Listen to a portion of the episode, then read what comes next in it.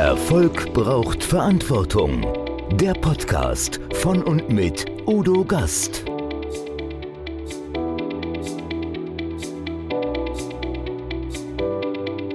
Podcast Folge 123. Gerrit Danz. Kreatorik und die Erfolgscode der Regelbrecher. Welche Bedingungen und Voraussetzungen braucht es, um Ideen zu generieren, die zu Innovationen führen? Diese Frage diskutiere ich mit dem Kreativitätsexperten Gerrit Danz. Die Erfolgscode der Regelbrecher aus dem Silicon Valley und von Unternehmen wie Facebook, Google und Co. hat er eingehend studiert. Er zeigt hiesigen Unternehmen Chancen auf, von dieser Innovationskultur zu profitieren. Die Liste seiner Kunden liest sich wie das Who is Who der internationalen Wirtschaft. Gerrit hat eine ganz eigene Innovationstechnik für Ideen entwickelt, die Kreatorik. Wir erfahren, was der Red Flag Act mit der Angst vor einer revolutionären technischen Erfindung zu tun hatte und warum Mangel und Entbehrung in der Regel zu Innovation führen.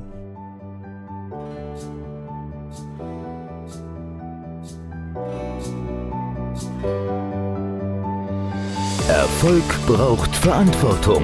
Noch mehr bedarf es kompetente Begleitung auf dem Weg zum Erfolg. Weise Unternehmer holen sich Rat von denen, die den Weg schon gegangen sind und die Abkürzungen kennen. Die Kontaktadresse von Udo Gast finden Sie direkt in den Show Notes. Liebe Zuschauer, liebe Zuhörer, herzlich willkommen wieder beim Gastredner.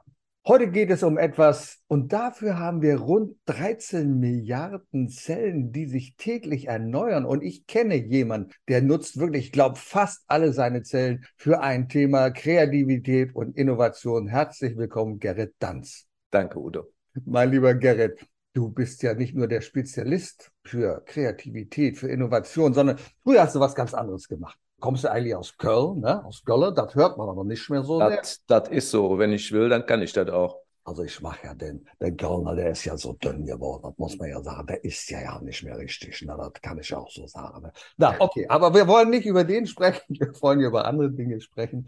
Wir wollen zum Beispiel darüber sprechen, dass du ja aus dem Bereich Marketing kommst, eigentlich mal bei Batten, Barton, Durston Osborne, BBDO gearbeitet hast und das weltweit. Da hast du natürlich auch deine hervorragenden Englischkenntnisse her, glaube ich, ne? Ist das so? Naja, wenn die noch so sind wie früher, dann Ach vielleicht.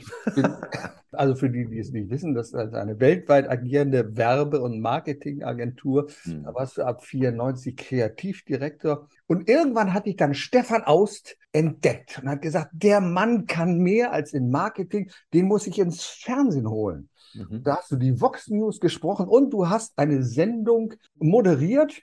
Das hat Frank Elsner auch schon getan. Und nach dir irgendwie war das der Herr Lamdi und da geht es um Jeopardy. Jeopardy ist ein Format aus den USA und das funktioniert ungefähr so. Ich sage die Antwort Hamburg und du sagst mir die Frage dazu. Hm. Was ist eine norddeutsche Stadt? Ja, genau. Ich hätte jetzt erwartet, dass du sagst, die Frage wäre gewesen, wo bist du jetzt gerade, Gerrit? Und genau, so läuft es. Und das ist ja eine Quiz-Sendung, die erfordert ja weitaus mehr Kreativität als andere Wissenssendungen, denn bei den anderen Wissenssendungen geht es darum, Wissen abzufragen. Mhm. Hier geht es darum, das weiterzufassen. Mhm. Und das ist auch unser Thema, über das wir heute sprechen wollen, Kreativität und Innovation, mein Lieber.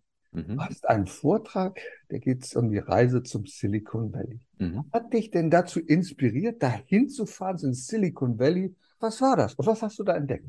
Naja, der interessante Part ist ja zu vergleichen, wie läuft es denn in Deutschland und wie läuft es zum Beispiel weltweit. Ich will jetzt gar nicht nur so auf Silicon Valley gehen, aber das ist wahrnehmbar ja seit 30, 40 Jahren das Epizentrum dessen, was wir als kreativ und innovativ bezeichnen, da wo die wirklich disruptiven Ansätze herkommen. Mhm. Und so sehr wir in der industriellen Revolution ja mit marktführend waren, also unter der Fragestellung, wo kommt zum Beispiel das Auto her oder wo kommt der Film, die Filmbranche her, muss man sagen, das haben wir ein Stück weit verloren, wobei Tatsache ist, wenn man sich den deutschen Mittelstand anschaut, da gibt es ganz, ganz viele, zum Teil auch stille Marktführer, Weltmarktführer, die auf eine besondere Art und Weise innovativ sind. Aber so das Große und Ganze, wenn man von Innovationskultur spricht, muss man sagen, da haben wir doch einige Hemmschuhe noch am Fuß. Beispielsweise das Thema Fehlerkultur. Ne? Also wir Deutschen haben grundsätzlich doch Angst zu scheitern. Mhm. Das geht ja so weit, dass das Ausland uns dann so kleine Titel anhängt wie German Angst beispielsweise. Ja, ja, und das ist schon tatsächlich die Wahrheit. Also wir neigen dazu, nicht experimentieren zu wollen, weil wir schon ahnen, wenn ein Experiment passiert, dann muss ein Fehler passieren, ist ein Naturgesetz. Und das wollen wir so nicht. Und die Amerikaner gehen es einfach an. Und wenn man da scheitert, dann scheitert man und lernt daraus. Und das haben wir so nicht. Es gab mal eine Studie, eine weltweite,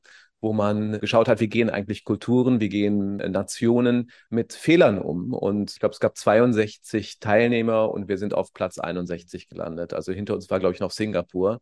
Also wir haben da diese, diese unglaubliche Angst. Und wenn du Psychologen fragst, da gibt es auch Studien drüber, warum das so ist, dann sind es Verlustängste, die wir haben. Ne? Wir haben Angst davor, das, was wir haben, zu verlieren, was, glaube ich, erstmal zutiefst menschlich ist. Bei uns ist es wohl, so sagen es die Forscher, ist es eine Angst, die aus den Verlusten Verlusten aus dem Zweiten Weltkrieg entstanden sind. Jetzt könnte man fragen, wer hat es angezettelt? Naja, das waren die Deutschen, aber die Verluste waren eben auch hoch ja. und das ist eben in der, ich sag mal so, in der, in der Seele der Nation kleben geblieben und das macht es uns heute vielleicht ein bisschen schwerer, als das andere Nationen was, haben. Was ja ganz bemerkenswert ist, zwei ganz unterschiedliche Ansätze.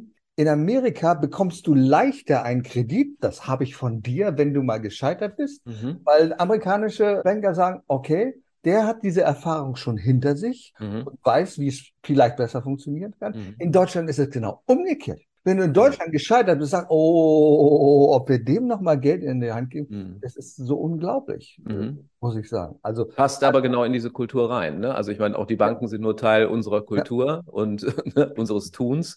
Und naja, und die deutschen Banker sagen dann, nee, du bist da mal gescheitert, lieber nicht. Das wollen wir nicht als Risiko auf uns nehmen. Und da gibt es eine spezielle Bank in Kalifornien, das ist die Silicon Valley Bank. Ja. Und die machen es genau umgekehrt. Wenn du es da schon versucht hast, dann nehmen sie an, dass du jemand bist, der es dann doch schafft. Und es gibt ja viele, viele, viele Beispiele dazu, dass jemand es versucht hat, gescheitert ist und im nächsten oder im übernächsten Schritt dann durch die Decke gegangen ist. Und die Entwicklung ist ja so dramatisch in den letzten Jahren. Also da passieren wirklich disruptive, umwälzende Dinge. Wenn wir mal so ein bisschen zurückschauen, über 100 Jahre, 200 Jahre, da war ja, gab es ja auch Innovation. Und du hast eine mhm. tolle Geschichte, die fand ich so bemerkenswert. Ich glaube, 1865 Erfindung des Autos war es. Mhm. Und mhm. erzähl doch mal vom Red Flag Act, von der Angst, die man gehabt hat vor diesem Unikum. Naja, also ne, das war ja industrielle Revolution. Es gab einen Moment, gibt's wunderbare Fotos, hat man vielleicht auch schon mal gesehen, in New York, wo an einem Ostersonntag ein Foto geschossen wurde auf einer der Avenues, wo man sehr viele Pferde und Pferdekutschen sah. Und dann sah, ein, sah man ein Auto dazwischen. Und wenige Jahre später, ich glaube fünf Jahre später, ist ein neues Foto gemacht worden, wo es genau umgekehrt war. Also da fuhren dann die Autos und die Kutsche, das war eben dann nur noch eine. So.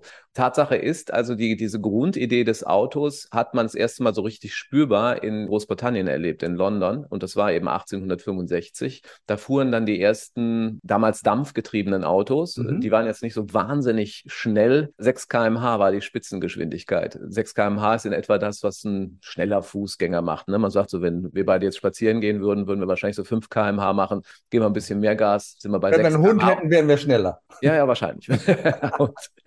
jedenfalls jedenfalls irgendwann hat man dann gesagt, okay, das ist also dieses Auto, es fährt jetzt 6 km/h und da waren allerdings die Briten, die britische Regierung so alarmiert, dass jetzt diese Monstren, also diese Autos mit dieser unglaublichen Spitzengeschwindigkeit von 6 km/h, durch die Straßen knallen, dass man gesagt hat, wir müssen jetzt ein bisschen eine Maßnahme ergreifen, dass wir unsere, unsere Fußgänger schützen, die Pferde, die Reiter, die es ja auch immer noch gab, schützen. Und dann hat man eben sich überlegt, wie können wir das machen? Und hat diesen Red Flag Act beschlossen. Und der hat tatsächlich 20 Jahre als Gesetz bestanden. Und die Idee war relativ einfach, da musste ein Fußgänger, also im Grunde genommen so ein, so ein Schutzengel, kann man sagen, mit einer roten Fahne vor jedem dieser Autos, also dieser Monster, mhm. hergehen, um alle zu warnen, dass da jetzt so ein Monster kommt. 20 Jahre hatte das, hatte das Bestand, bis man irgendwann gemerkt hat, dass so schlimm das Risiko scheinbar doch nicht ist und dass deutlich mehr von diesen Schutzengeln verletzt wurden als mhm. das, das Umfeld. Und dann hat man davon abgelassen. Aber das ist so ein Prinzip, Udo, was man sehr oft hat, wenn man, wenn man auf das Neue trifft, dass die Leute zunächst mal Angst haben. Also die, die sehen zunächst den Nutzen nicht, selbst wenn sie den Nutzen mh, hm, erklärt bekommen, ist das Erste, was sie haben, Angst. Und das entspricht auch dem menschlichen Wesen, es entspricht dem menschlichen Hirn. Wir haben im Hirn sogenannte Basalganglien. Ich mhm. versuche das immer zu erklären. Das ist so das Couch-Potato-Zentrum in unserem Hirn. Da machen wir es uns gemütlich. Alles, was es immer schon gab, in dem Fall die Kutschen, die Pferde, das ist gewohnt da kennen wir uns mit aus, da wissen wir, wie wir das handeln können und wir können das Risiko abschätzen. Und wenn etwas neu hinzukommt, dann sagt dieses Couch Potato Zentrum, nee, ich möchte hier aber nicht von der Couch runter, lass mal stecken. Und alles, was neu ist, verbraucht wahnsinnig viel Energie um damit klarzukommen. Und das will das Hirn an sich nicht. Das Hirn ist ein, ein, Energiesparorgan, wenn man so will. Das ist eigentlich recht faul, muss es auch sein, weil es natürlich für viele Steuerungsmechanismen im, im Körper, fürs Denken zuständig ist. Also nachvollziehbar ist das neurologisch oder neuropsychologisch alles, aber am Ende kommt der Wandel trotzdem. Sieht man an diesem Beispiel mit dem Red Flag Act. Heute macht sich da keiner mehr einen Kopf drüber.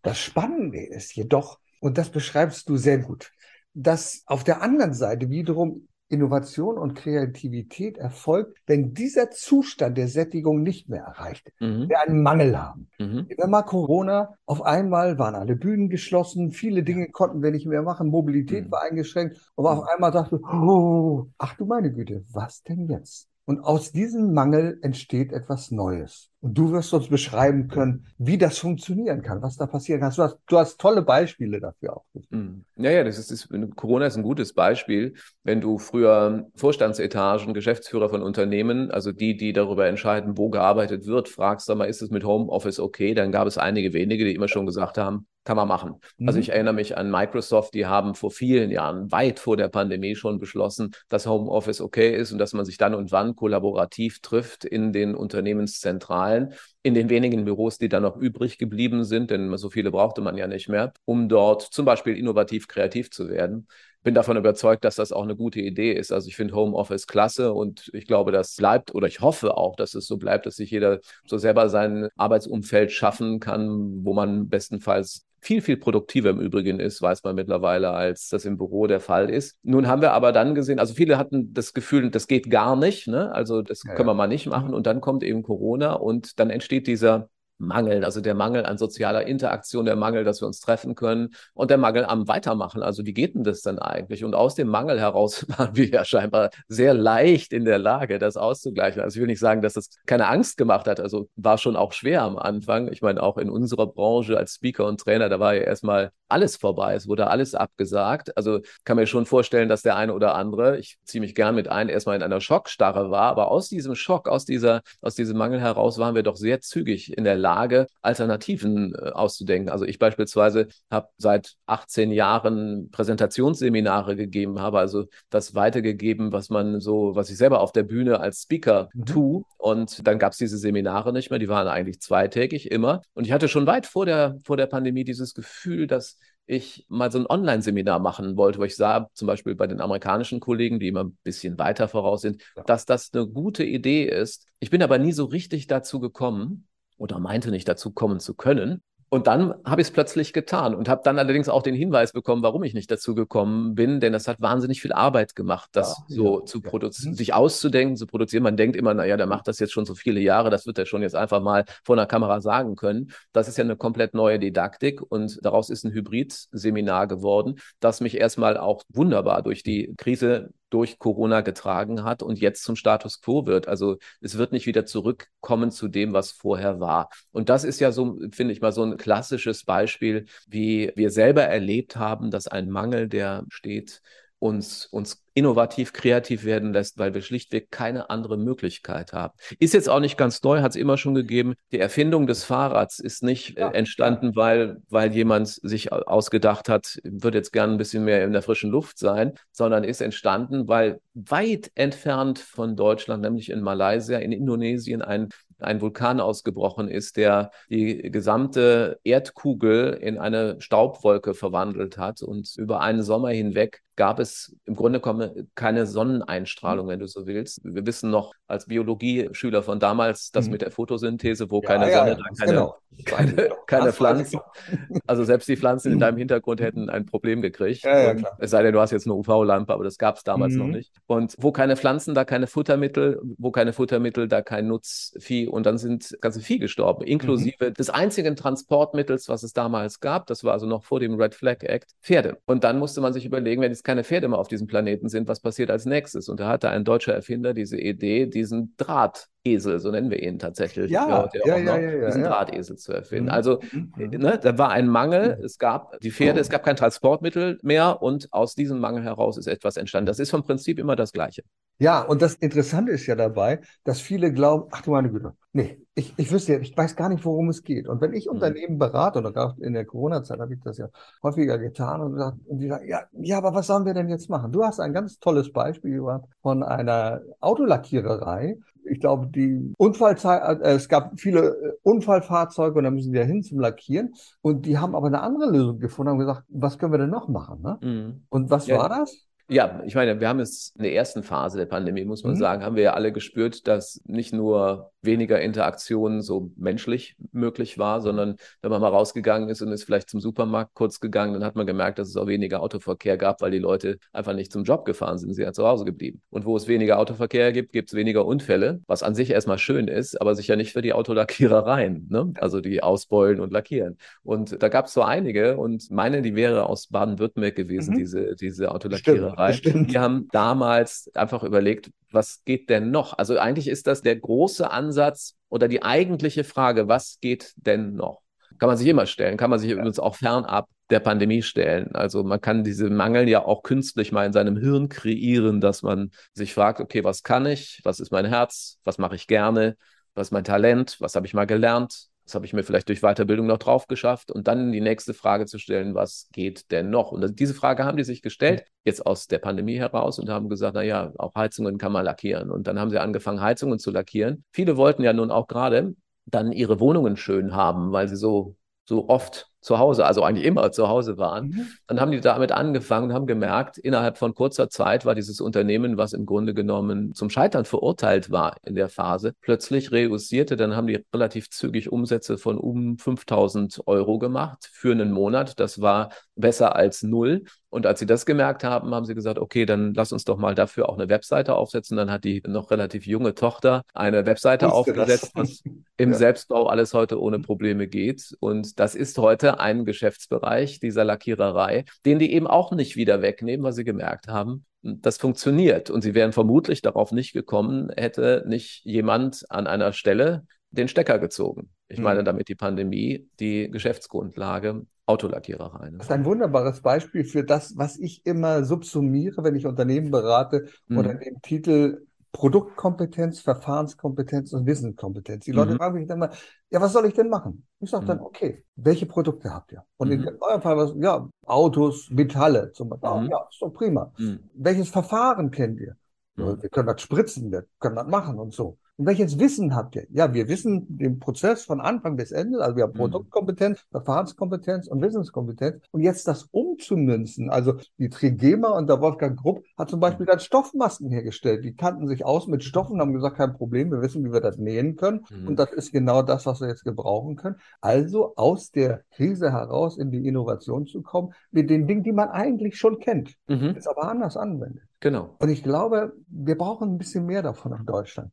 Wenn du das mal so vergleichst, Deutschland und das Silicon Valley, gibt es sowas bei uns vielleicht hoffnungsvoll wie ein kleines Silicon Valley bei uns? Und wo wäre das? Ich glaube, das Silicon Valley ist irgendwo im Hirn. Oh, ja. das ist, das, das also es ist nicht in Sachsen verortet. Und nee, also ich meine, das, Also es gibt viele Entwicklungsgesellschaften von Bezirken, die dann ja. sowas kreieren, eine Marke, die dann Sachsen Valley oder so heißt. Ich verstehe die Idee und es ist ja auch in Ordnung. Warum denn nicht, nicht ausprobieren? Und es gibt sicher mhm. ja auch eine Ansammlung in Deutschland an Industrien, wo man sagen kann, ach guck mal, da entwickelt sich gerade was. Keine Frage. Aber ich glaube, der, der interessante Part, ich glaube, das ist ein Valley irgendwo da so in zwischen diesen Hirnrinden. Irgendwo müsste man da ein Ortsschild aufstellen und sagen, hier ist das Silicon Valley. Also dein eigenes, dieses, dieses Mindset, Mindset, was ich eben schon mal kurz angesprochen mhm. habe, was geht denn noch? Ne? Also so wie ich das eben für uns in unserer Branche jetzt mal angedeutet habe als Trainer und Speaker, das muss aber darauf nicht begrenzt sein. Man kann ja einfach mal so komplett aufmachen. Also Beispiel jetzt aus meinem eigenen Leben. Meine Frau und ich haben vor der Pandemie, also ich meine, ne, man muss nicht immer eine Pandemie oder so ja. wirklich einen ernstzunehmenden Mangel ohne, von draußen haben. ohne.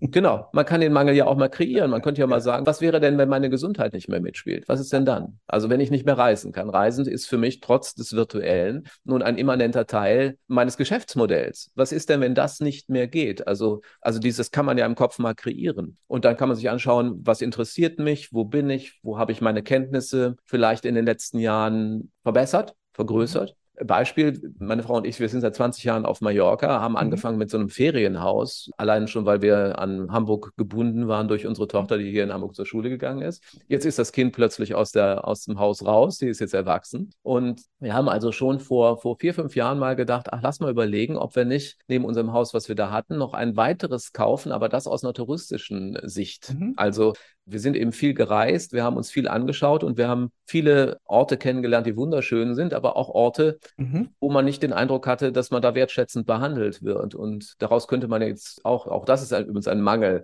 da könnte ja. man jetzt daraus schließen, okay, wie würde man es denn selber besser machen? Mhm. Wir haben uns ein altes Stadthaus, also eine Ruine, ich, und wenn ich Ruine sage, ich meine wirklich. Dann meinst Ruine. du auch eine, ja? Ich könnte dir Fotos zeigen, äh, also ich, da, ich brauchte da so eine quasi virtuelle Augmented Reality Brille, um mir vorzustellen, okay. wie das geht. Meine Frau ist da deutlich besser als ich. Also wirklich eine Ruine. Die okay. haben wir renoviert. An sich erstmal unter der Annahme, wir würden selber dann später dort unten im Dorf leben.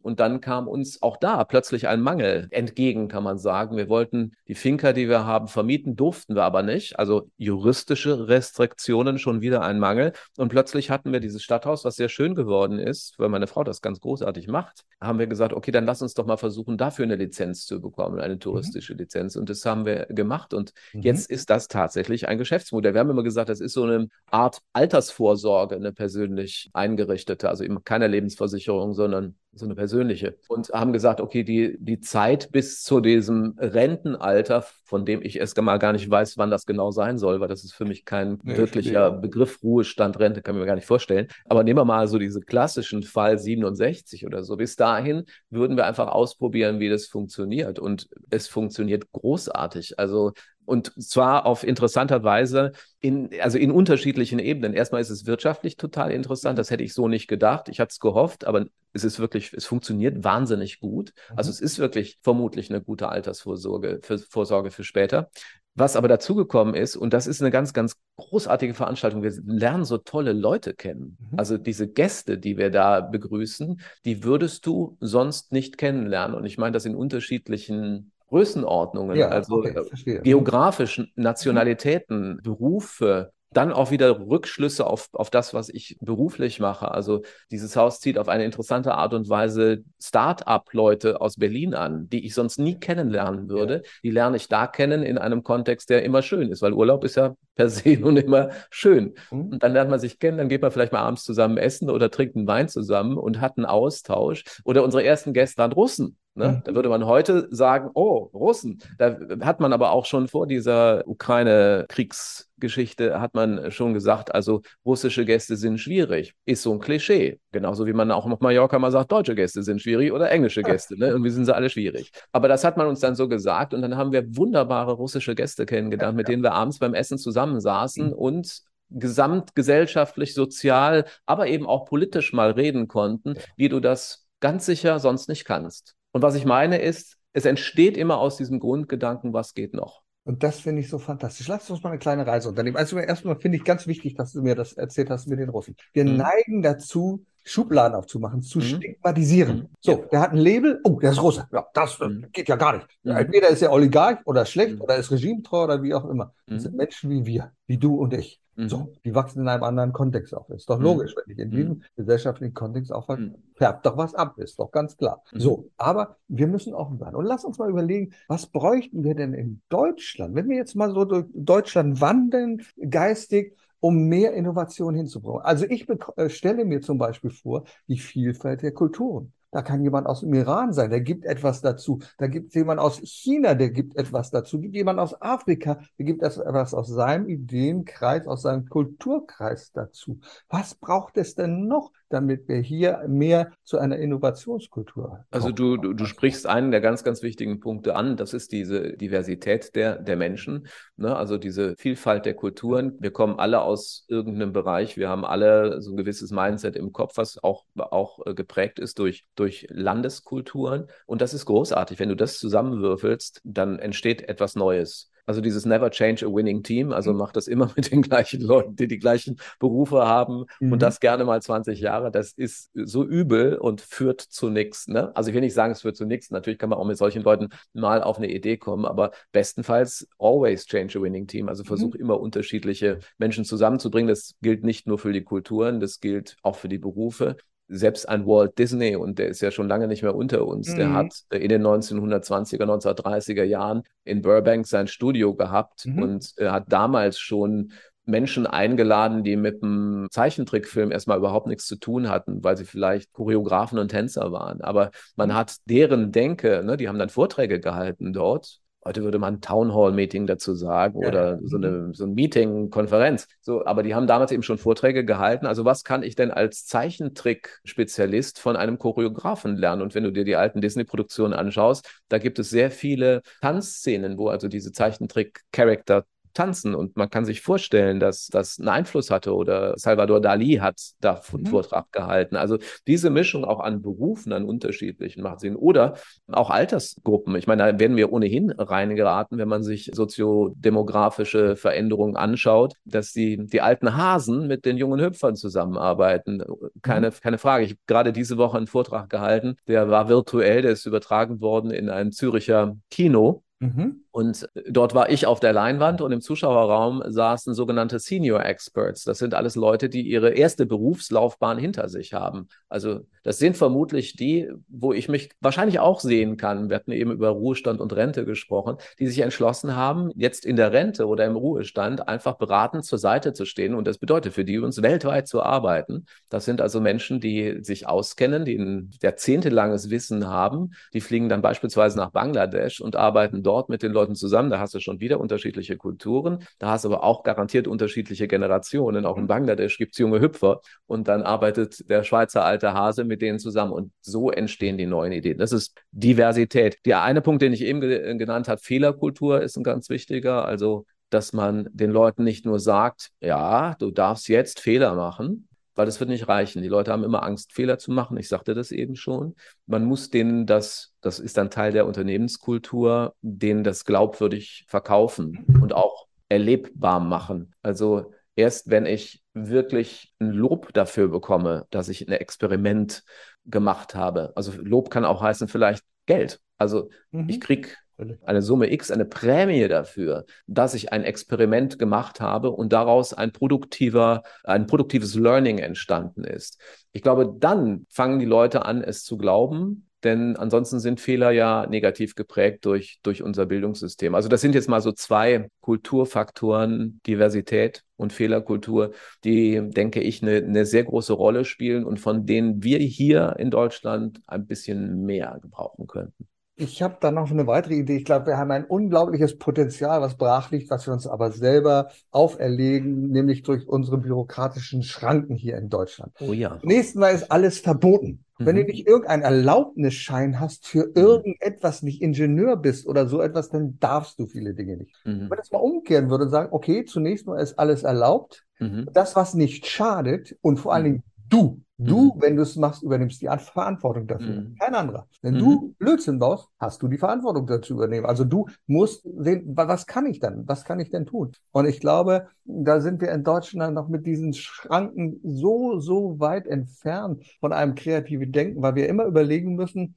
oh, was kann denn passieren? Was darf ich denn nicht tun? Was, mhm. was wäre denn die Konsequenz? Sehe das, ich bin ja noch als Ehrenrichter beim Sozialgericht tätig und ich okay. sehe dann den Boost an Verfahren und Rechtsprechung, da findet sich niemand mehr zurecht. Niemand. Mhm. Kann mhm. keiner. Und wir müssten das Ganze verschlanken und sagen, lass uns doch mal auf die wesentlichen Dinge, dort wo Leib und Leben nicht in Gefahr ist und das Eigentum des anderen nicht beeinträchtigt ist, lass uns doch da mal mehr Freiheiten machen, Freiheiten für Kreativität und für neue Ideen und neue Wege. Gute Idee, wir fahren nach Berlin und das machen wir.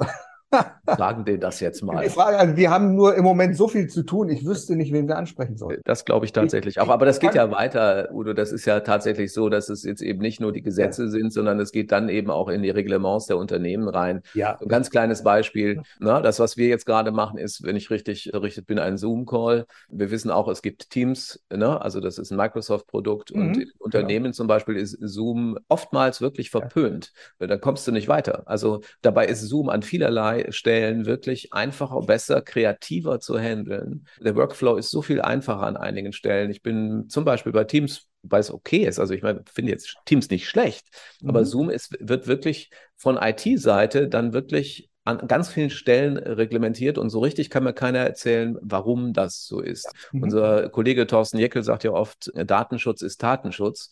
Und da ist oft was dran. Es ist Datenschutz nicht per se schlecht, finde ich ja gut. Also es ist oftmals eben auch eine Blockade. Und das hat gar nichts mit Gesetzen zu tun, sondern kommt dann auch wiederum aus den Organisationen heraus. Ja. Und auch da wäre manchmal eine, eine, eine, größere Offenheit wünschenswert. Ja, und wir befinden uns in manchen Organisationen und Dingen noch im technologischen Mittelalter. Nur so ein oh ja. Beispiel dazu. Ich sprach das Gericht an. So, ich bekomme, wenn ich beim Sozialgericht eingeladen werde als Vertreter der Arbeitgeberseite, das ist, das ist so ein System, man hat immer drei Richter, zwei mhm. Ehrenamtliche, ein äh, Hauptamtlicher. Die beiden Ehrenamtlichen kommen aus dem Bereich eher dem Arbeitgeber- und Arbeitnehmerbereich.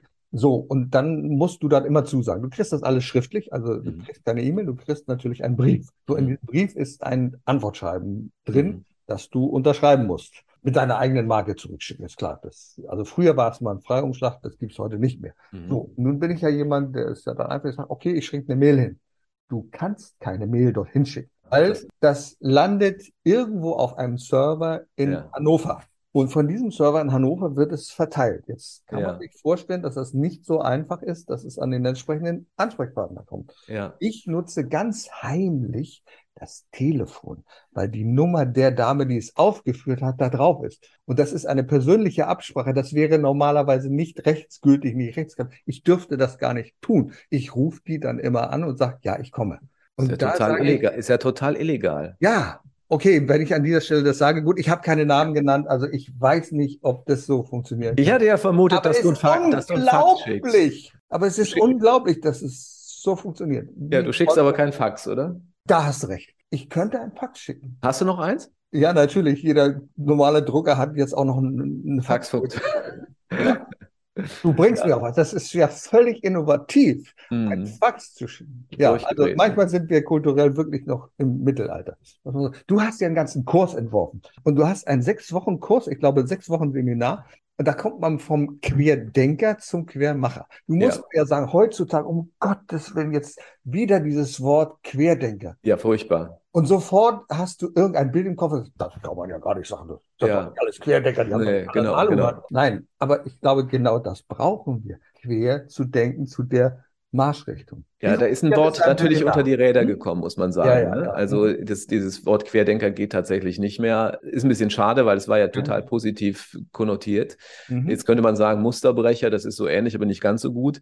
Also man findet sicherlich Ersatzwörter dafür, aber das Wort Querdenker ist nun, also das finde ich jetzt mal sprachwissenschaftlich total interessant, mhm. dass es möglich ist, ein Wort, das es ewig lang schon gibt, das total positiv ist, sowas von runter zu rocken, dass man es wirklich nicht mehr nutzen kann. Also ich hatte das in hunderten von Texten drinstehen und das war eine Menge Arbeit, also zum Beispiel auch bei Speaker-Agenturen, die uns ja als Speaker vermitteln. Das war eine unglaubliche Arbeit, das genau rauszufinden. Google hilft einem Gott sei Dank ja dabei, mhm. wo das alles steht und mhm. dann eben den Kollegen in den Agenturen zu sagen, hört mal, wir müssen dieses Wort austauschen, weil das geht jetzt nicht mehr. Ne? So, ja. was passiert in deinem Seminar? Wie komme ich in sechs Wochen zu dem Andersdenker, Neudenker oder wie auch immer ich das nennen will? Naja, indem du einfach, ich denke ja immer, es hat was mit Wissen zu tun. Mhm. Also mhm. sobald man mehr weiß, sobald man mhm. weiß, wie das Hirn funktioniert, mhm. dann kannst du über Techniken tatsächlich auf, auf bessere und neue Ideen kommen. Vom mhm. Prinzip her denken wir ja immer linear. Also das ist das, was ich eben schon mal meinte, dass das menschliche Hirn am besten keinen Stress will. Also das denkt so geradeaus, immer gleich, wie immer. So. Deswegen gibt es auch Netflix, ne? Deswegen gibt es Netflix, ja. Also klar, also das entspannt ja für den Moment. Das ist ja ganz interessant. Der Gründer von Netflix hat ja mal gesagt, der ist mal gefragt worden, fand ich sehr interessant, nach seinen wichtigsten Wettbewerber. Und alle hatten dann darauf gehofft und geglaubt, er würde jetzt sagen Apple Plus oder Disney oder so weiter. Und dann hat er gesagt, eine Flasche Rotwein. Ja. Und das fand ich sehr interessant, weil er sagte, am Ende geht's, es geht um Entspannung. Also wir konkurrieren gegen eine Flasche Rotwein. Wenn die besser ist als wir, dann wird der Rotwein gewinnen an der Stelle. Auch das natürlich eine interessante Form, auch mal kreativ zu hinterfragen, wer ist eigentlich mhm. mein wichtigster Wettbewerber? Auch das kann man kreativ hinterfragen. Mhm. Aber um auf deine Frage zurückzukommen, also wahrzunehmen, dass wir linear denken, ganz natürlich, und dass es dann von außen einfach Reize braucht, damit man auf neue und gute Gedanken kommt, das ist erstmal ein wichtiger Aspekt, da kommt man nicht drauf. Wenn ich dich fragen würde, Udo, wie bist du auf die Idee XYZ gekommen, dann würdest du vermutlich so Sätze sagen wie, ich habe mich inspirieren lassen davon, oder du würdest einfach sagen, weiß nicht, die Idee war plötzlich da. Das genau. ist meistens so, weil wir intuitiv chaotisch vorgehen, wenn wir auf Ideen kommen. Aber das kannst du eben systematisieren und das machen diese circa 150 wissenschaftlich erforschten Kreativ- und Innovationstechniken. Mhm. Die systematisieren das Ganze einfach. Ein gutes Beispiel ist, weil es jeder kennt, ist das Brainstorming. Ja. Ne? Das heißt also, das ist eine systematische Vorgehensweise. Es gibt eine Aufgabenstellung. Nehmen wir mal an, wir wären äh, Geschwister, wir hätten eine gemeinsame Mutter. Jetzt ist bald Weihnachten und wir würden uns überlegen, wie sähe denn jetzt ein Weihnachtsgeschenk für Mutti mhm. aus? Und dann würdest du sagen, und zwar, weil das so naheliegend ist, inspiriert durch deinen Hintergrund, lass uns doch Mutti ein paar Blümchen, vielleicht einen Blumenstrauß schenken. Und ich sage dann, Udo, das ist ja eine sensationelle Idee. Blumenstrauß zu Weihnachten. Danke dir. Wirklich großartig. Und und was jetzt passiert ist, de deine Idee des Blumenstraußes trifft auf mein Ohr. Ne? Ja. Das ist also etwas Akustisches und trifft dann natürlich auf mein Hirn. Das heißt, mein Hirn wird hier getriggert, wird hier gereizt. Und was dann im Brainstorming, wenn es gut läuft, angestoßen wird, ist so eine Assoziationskette. Ich pflück im Wortsinne diesen Blumenstrauß auch ja. auseinander vielleicht. Ich habe da Blumen, mhm. wo ich dann vielleicht innerlich denke, naja, Blumen hatten wir, glaube ich, letztes Mal, diese Weihnachtssterne oder wie das Ding heißt, und tu das mal für einen Moment weg und bleib bei Strauß. Strauß ist jetzt nicht nur Blumen, mhm. sondern eventuell auch ein Tier. Und dann geht meine Assoziationskette vielleicht noch ein Glied weiter und ich denke, wo wohnt das Tier? Und dann komme ich auf Afrika und da wir beide jetzt eventuell schwer reich sind und ein Budget überhaupt keine Rolle spielt, sage ich, pass mal auf, Udo, wir laden Mutti zu Weihnachten nach Afrika ein. Ja. So, das ist natürlich jetzt total gaga, ist mir schon bewusst, aber vom Prinzip her ist es genau das, was, äh, was Kreativtechniken sollen. Sie sollen einen Reiz setzen, in diesem Fall war es was Akustisches und ich komme mhm. in eine Assoziationskette rein. Ich wäre vermutlich auf die Afrika-Reise nicht gekommen und das ist jetzt nachvollziehbar, finde ich. Ich wäre nicht drauf gekommen auf Afrika-Reise, hättest du nicht Blumenstrauß gesagt. Übrigens, ich sage es jetzt mal ganz ehrlich, so eine Idee ist ja jetzt nicht von dir, ich habe sie dir ja in den Mund gelegt, aber so eine Idee, die die Welt an sich nicht braucht. Und das ist übrigens auch der Grund dafür, warum man Ideen, die vielleicht langweilig sind oder nicht so besonders sind, eben nicht abwerten sollte. Ich hätte ja auch sagen können, Udo, jetzt mal ehrlich, also Blumenstrauß zu Weihnachten. Wie sieht das denn aus? So, damit hätte ich dich jetzt platt gemacht. Ich ja, hätte die Idee genau. platt gemacht ja, und hätte mir selber ja. die Chance genommen, mhm. auf Afrika zu kommen. Weißt du, was ich mhm. meine? Ich also, weiß ganz genau, was du meinst. Das und, ist genau. Es ist auf der einen. Seite Reiz und auf der anderen Seite ist es nochmal ein Plädoyer dafür, selbst Ideen, die jetzt erstmal nicht so grandios daherkommen, bitte aufzunehmen und was Konstruktives draus zu machen. Und jetzt passiert live genau das, was sonst immer auch passiert. Weil ich bin ja jemand, der würde ja niemals so sagen, ja, okay, Blumen. Und ich würde ja sagen, Gerrit, schau doch mal ganz genau auf meinen Hintergrund. Da siehst du doch diesen Kopf, da siehst du doch diesen meditativen genau. Kopf. Und der kommt doch irgendwie aus Thailand. Wie wäre es denn, wenn wir Mut Mutti so eine thailändische Wohlfühlmassage auch noch schenken. Super. Was hältst oh, du davon? Ne? Und das ist tatsächlich, was du da gerade, das ist sehr interessant, das, was du äh, gerade da sagst. Ne? Du hast dich jetzt von einem Bild, von deinem Hintergrund inspirieren lassen.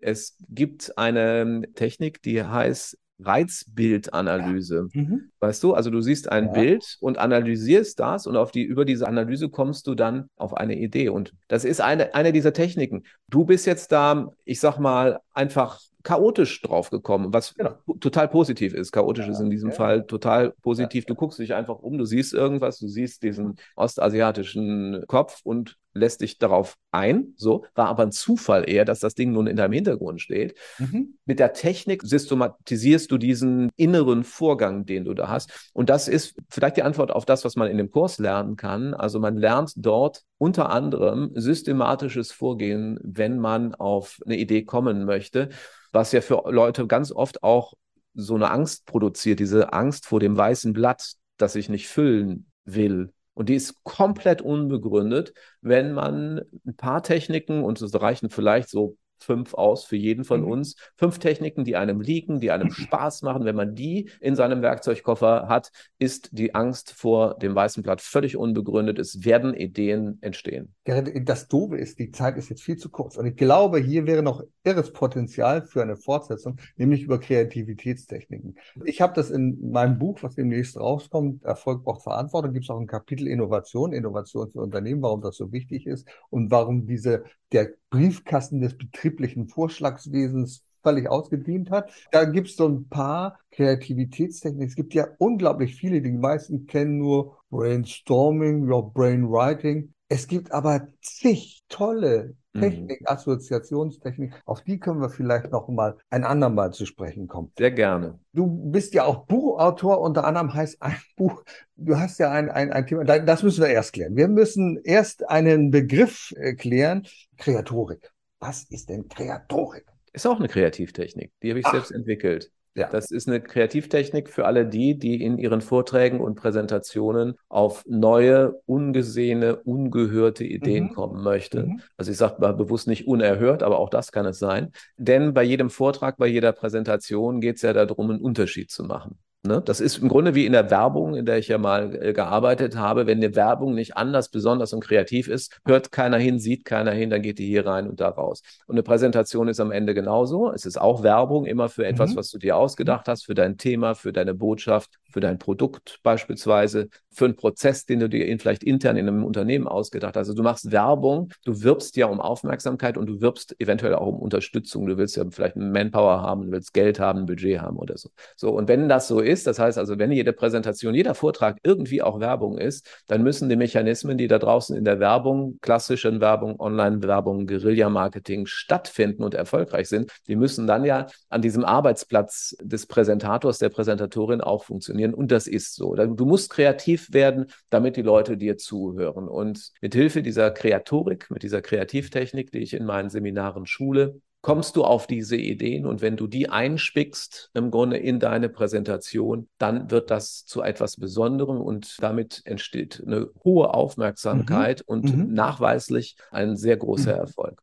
Du hast ja mal so, ich glaube, spaßeshalber so die Vorträge von Angela Merkel bis zum Weihnachtsmann so ein mhm. bisschen beleuchtet in einem mhm. Buch was da so alles passiert. Das ist schon manchmal so der blanke Horror, den man sehen kann. Bei gewissen PowerPoint-Techniken gibt es ja neue äh, Sachen, also Hologramm-Speaking und ähnliche Dinge, mhm. die jetzt auf einem völlig neuen Pfad sind. Morgen zum Beispiel kommt Leo Martin zu mir und okay. wir sprechen natürlich auch darüber, über die, über Holospeaking. Ja, das ist ein ganz, ganz, ganz neuer, ganz, ganz spannender Weg, den einige Kollegen jetzt schon in der Praxis gehen. Und es ist großartig, das zu beobachten und sich ein Bild zu machen. Und ich glaube persönlich, dass das ein Zwischenschritt sein wird. Das wird noch ganz, ganz anders werden. Aber wie immer, wir müssen diesen ersten Schritt gehen, weil würden wir ihn nicht gehen, würden wir nicht zum zweiten und dritten Schritt gehen. Das ist das Gleiche wie mit dem E-Auto, wo Leute sagen, naja, also es gibt auch noch viel zu wenig Zapfsäulen. Naja, klar. Also es gab ja auch nicht schlagartig eine Million Tankstellen, als das Auto erfunden wurde. Ne? Also es muss ja wachsen. Man muss einen ersten Schritt gehen, damit der zweite, dritte, vierte, fünfte folgt. Und das ist toll zu beobachten, dass da einige Kollegen schon so weit sind und diesen ersten Schritt gegangen sind. Sehr spannend. Lieber Gerrit, zum Abschluss nochmal für unsere Zuschauer, unsere Zuhörer. Der eine oder andere wird sich jetzt fragen, hm,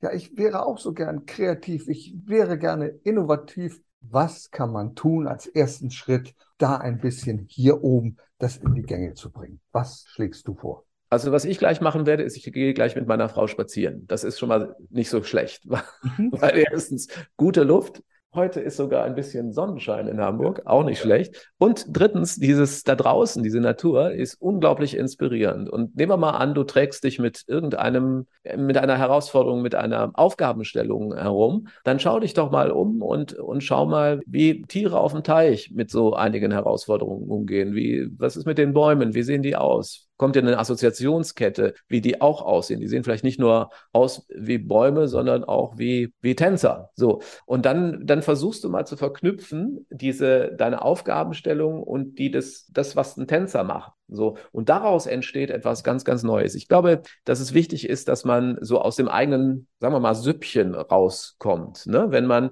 als, nehmen wir nochmal uns als Trainer und Speaker immer nur denkt, wie Trainer und Speaker so denken und sagen, Wettbewerber sind auch nur so Trainer und Speaker, dann bleibt man so im eigenen Karton, also in der eigenen Box. Und out of the box heißt, man geht mal raus, ganz woanders hin und die Natur bietet sich oftmals an und nimmt sich da so eine, so eine Inspiration mit, verkoppelt das mal mit der Aufgabenstellung, die man hat. Und gut ist. Wichtig dabei ist, dass man nicht verkrampft. Deswegen ist ein Spaziergang auch ganz gut. Sich beim Spaziergang zu verkrampfen, dürfte schwer fallen. Ja. Sich also ein bisschen auch abzukoppeln von der Aufgabenstellung, die vielleicht sehr viel mehr hier am Schreibtisch stattfindet. Also da so einen Abstand zu nehmen, weil wir nehmen automatisch im Unterbewusstsein immer unsere Aufgabenstellung mit. Die ist ja da. Und dann ist da eventuell eine Lösung. Man kennt das, man sagt immer, die besten Ideen kommen einem auf der Toilette oder unter der Dusche. Das weiß ich jetzt nicht. Also bei mir ist das jetzt nicht immer so, aber was damit, was da so im Kern drin steckt, ist richtig. Das ist genau dieses Abkoppeln von der Aufgabenstellung. Ich glaube eher das Abkoppeln von dem eigentlichen Ort der Arbeit, wie wir sie früher definiert haben, also dem Schreibtisch. Ganz woanders, ganz entspannt, bisschen rumgucken, verkoppeln, dann wird eine Idee entstehen. So sensationell einfach dieser Tipp, aber so hilfreich und so wirkungsvoll. Lieber Gerrit, ich danke dir sehr für dieses kreative, innovative Gespräch. Vielen Dank, Udo. Erfolg braucht Verantwortung. Der Podcast von und mit Udo Gast. Sie brauchen einen echten Mutmacher und erfahrenen Business Coach, der mithilft, Ihr Unternehmen sicher und wirksam nach vorne zu bringen? Und das auch in Krisenzeiten. Dann schreiben Sie jetzt an Udo Gast. Aktuell gibt es noch einen freien Platz. Die Kontaktdaten finden Sie in den Show Notes.